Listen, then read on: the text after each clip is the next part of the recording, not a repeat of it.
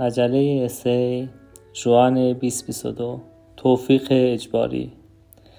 هنگامی که زندگیم در دنیای شهوت را به یاد می آورم هنوز احساس وحشت و ناامیدی می کنم احساساتی که هر روز قبل از آمدن به برنامه با آن زندگی می کردم برای سالیان متمادی اعتیاد به رفتارها و افکار جنسی اجباری بزرگترین و بدترین مشکل زندگی من بود. واقعیتی که زندگی مرا به یک فاجعه واقعی تبدیل کرد. بعضی شبها خواب می دیدم که بدون این مشکل زندگی شادی خواهم داشت. اما صبح که می فهمیدم این فقط یک رویا بوده غم بزرگی را احساس می کردم این یک واقعیت غمانگیز از زندگی من بود که به نظر می رسید هیچ درمانی برای آن وجود ندارد. اگر سعی می کردم این واقعیت را بپذیرم احساساتم شدیدتر از آنچه می توانستم تحمل کنم می شد و مجبور می شدم با بازگشت به اعتیادم یعنی انجام رفتارهای اجباری احساساتم را سرکوب کنم. نمی توانستم چیزی بدتر از جهنمی که در آن زندگی می کردم را تصور کنم. در ابتدای بهبودی پیشرفت بزرگی در نگرش من اتفاق افتاد. متوجه شدم راه حلی برای مشکل حل نشده که همه عمر با آن درگیر بودم وجود دارد. اگر می توانستم از این راه حل برای رهایی از بیماری کشنده شهوت استفاده کنم فکر می کردم همه چیز درست می شود. اما این نگرش به برنامه آنقدر که تصور می کردم مؤثر نبود. در حالی که هوشیار بودم و برنامه را کار می کردم در عین حال از اینکه باید زمان، انرژی و بسیاری چیزهای دیگر را برای بهبودی فنا کنم ناراحت و ناراضی بودم انگار به مدرسه رفتم نه به این دلیل که دوست داشتم درس بخوانم بلکه به این دلیل که باید می‌رفتم وگرنه توسط والدین و جامعه تنبیه می شدم.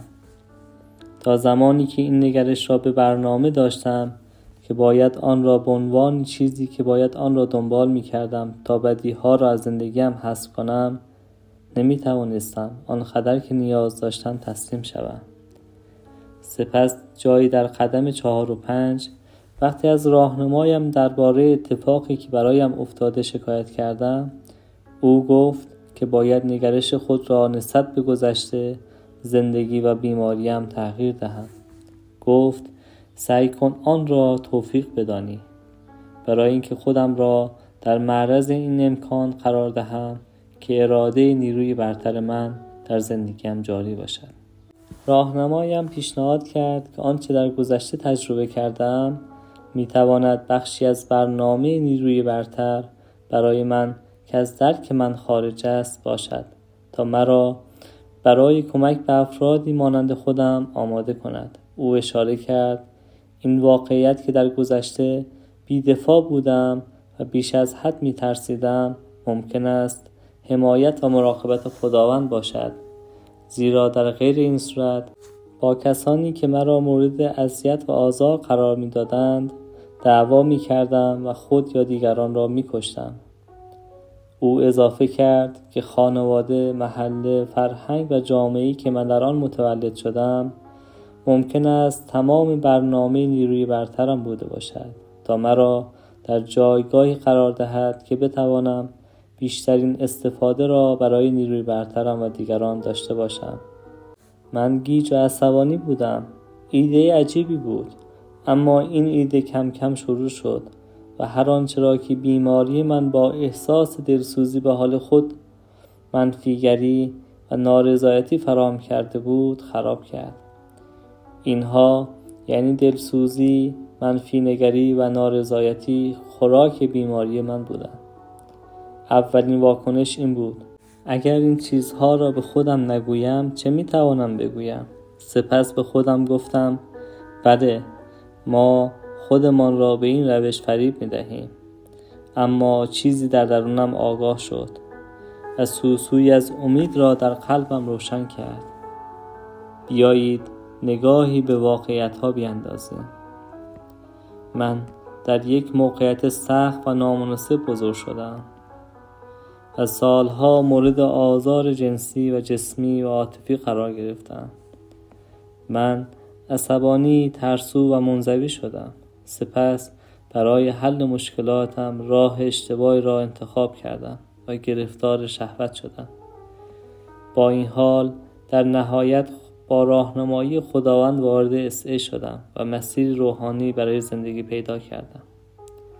سپس یک نیروی برتر دوست داشتنی و یک روش جدید زندگی مثبت و زیبا و مفید پیدا کردم.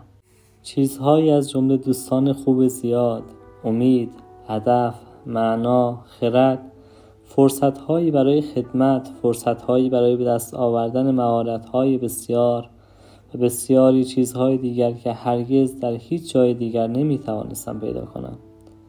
من متوجه شدم که داشتن نگرش منفی همچنین به معنای باور نکردن نیروی برتر دوست داشتنی است که شما را بیهوده با این بیماری خلق نکرده است.